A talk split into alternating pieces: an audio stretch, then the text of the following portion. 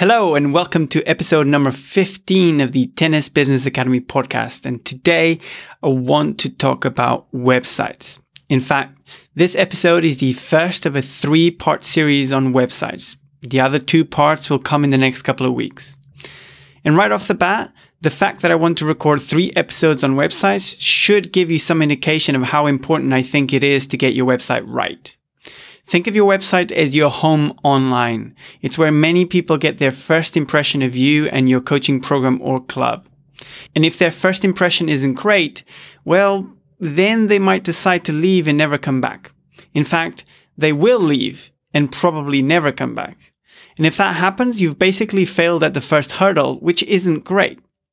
And the problem is that there are lots of terrible tennis websites out there. I'm sorry, but it's just true.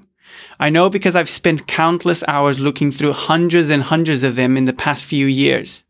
And I think this is a shame, not only because of what I already mentioned, which is the fact that people that don't know you will absolutely 100% judge you, your business and your club based on the quality and usability of your website.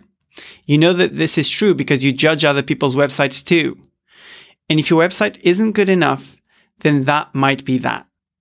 But the other reason why I think it's a shame that there are so many terrible tennis websites out there is because in this day and age, it's actually relatively easy to get an effective website up and running. You no longer have to be a technical wizard or need to spend thousands on hiring said technical wizard to be able to build a good website. There are lots of tools out there that make website building easy and affordable.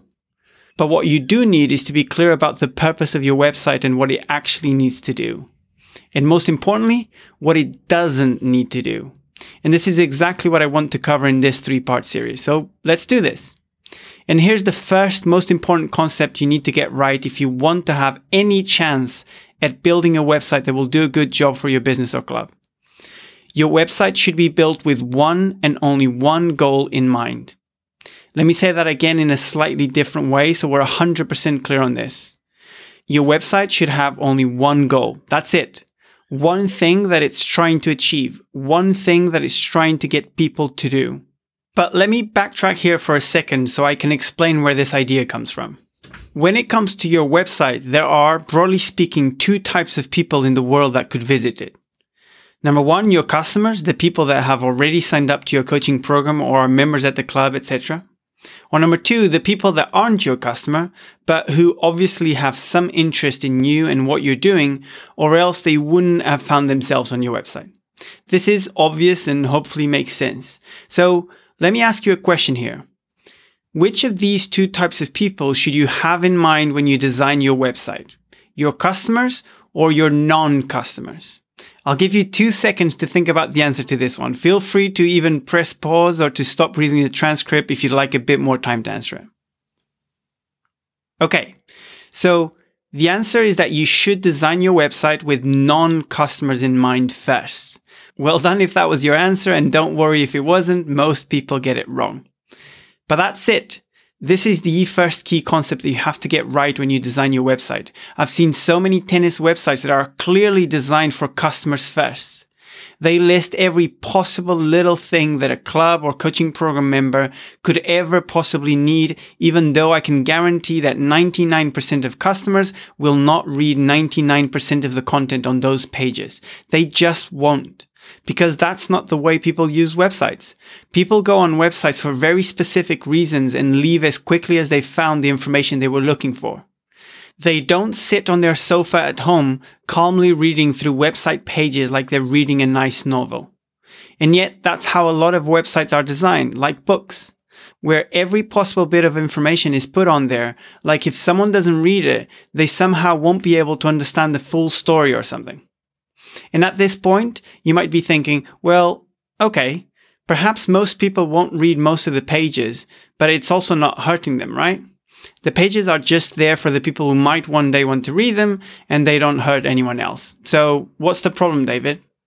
Well, the problem is that the non-customers, the people that are trying to make a decision about potentially signing up to what you have to offer won't have the patience to trawl through all of this info to try and find what matters to them. It's well documented through research that people, and this includes all of us, Make a decision on whether it's worth staying on a website or not in 15 seconds or less. That's how long you have to show people who aren't familiar with you that you provide what they're looking for. 15 seconds, that's all. So, if your website has been designed like a book and has got all the information that customers might one day, maybe, perhaps sometime in the future need, and you've put this information front and center, then what you're really doing is making it almost impossible for potential customers to find what they need in that 15 second time window. At this point, I'm sure I don't need to say this, but I'll say it anyway. This is bad. This isn't the outcome we want. Your website is a sales and marketing tool. If it's not helping you sell what you do, it's not doing its job, full stop. Everything else is way less important. Sure, your customers will also need to access information and take certain actions on your website, like booking a court or paying for a course, for example. But those people are already familiar with you and your website. Not to mention that they have other channels to access you, like phone calls and text messages. So while that info still needs to be there, it doesn't need to be and shouldn't be front and center. I call the way I think about this the 80% rule. 80% of your website should be designed for potential customers, which means that whatever you think is important for a potential customer to see and read, and we'll talk about this in the next two episodes, should take the spotlight. Everything else that perhaps needs to be there for your current customers can be part of the 20% and, most importantly, moved away from the spotlight. You can use a members area or the footer as two examples of places where you can put this information because the people that are familiar with you will learn where that key info for them is on the website. They don't need it to be the first thing they see. They'll be willing to scroll down or input a password to see it because they're already sold on what you do. In fact, they'll probably enjoy having a little members area just for them. It'll make them feel special. Okay, so that's the first idea. Design your website with your potential customers in mind. But there's a follow up question to this, which is what should the goal be for that 80% of the website? What's the aim? What should you be trying to accomplish?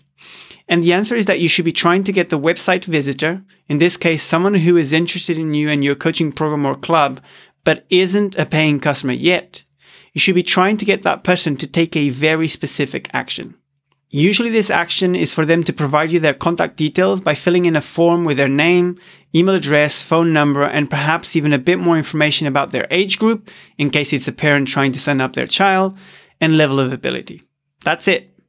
You want to design a website with your potential customers in mind, and you want to design it in a way that hopefully compels people to fill in a form with their contact details. Now, most people won't just give you their contact details in exchange for nothing. So you should have something very specific that you're offering in exchange for the contact details.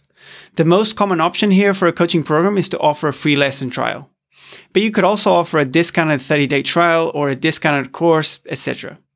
For a club, you could also offer a free membership for a short period of time or offer some sort of discount for new starters. The options here are endless regarding what you can put in front of people to encourage them to fill in the form or to take any other action that you'd like them to take. Now, it's also important to note that the offer alone will probably not be enough. You'll still need to prove that you're the right person for the job, so to speak. You'll need to show the website visitor that what you're offering matches what they're looking for. But like I said, we'll talk about this in more detail in the next two episodes of this three part series. Okay, I've already gone through quite a bit of information, so let's try to summarize and recap it before we finish.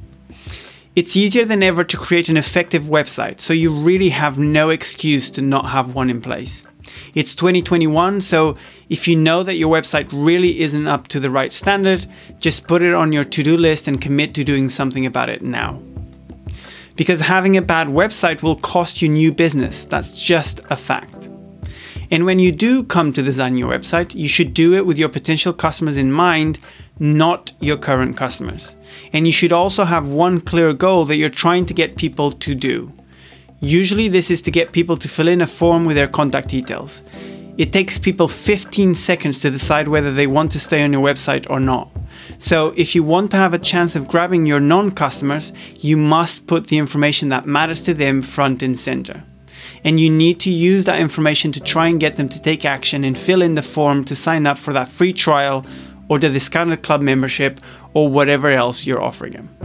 And that's it. If you follow these simple guidelines, I can guarantee that you'll build a website that's better than 90% of tennis websites out there. Trust me, I've seen enough to know. All right, that's it for today's episode. As always, I'll be back next week with another installment of the Tennis Business Academy podcast, where we'll continue on this website journey. Until then, and thanks for tuning in.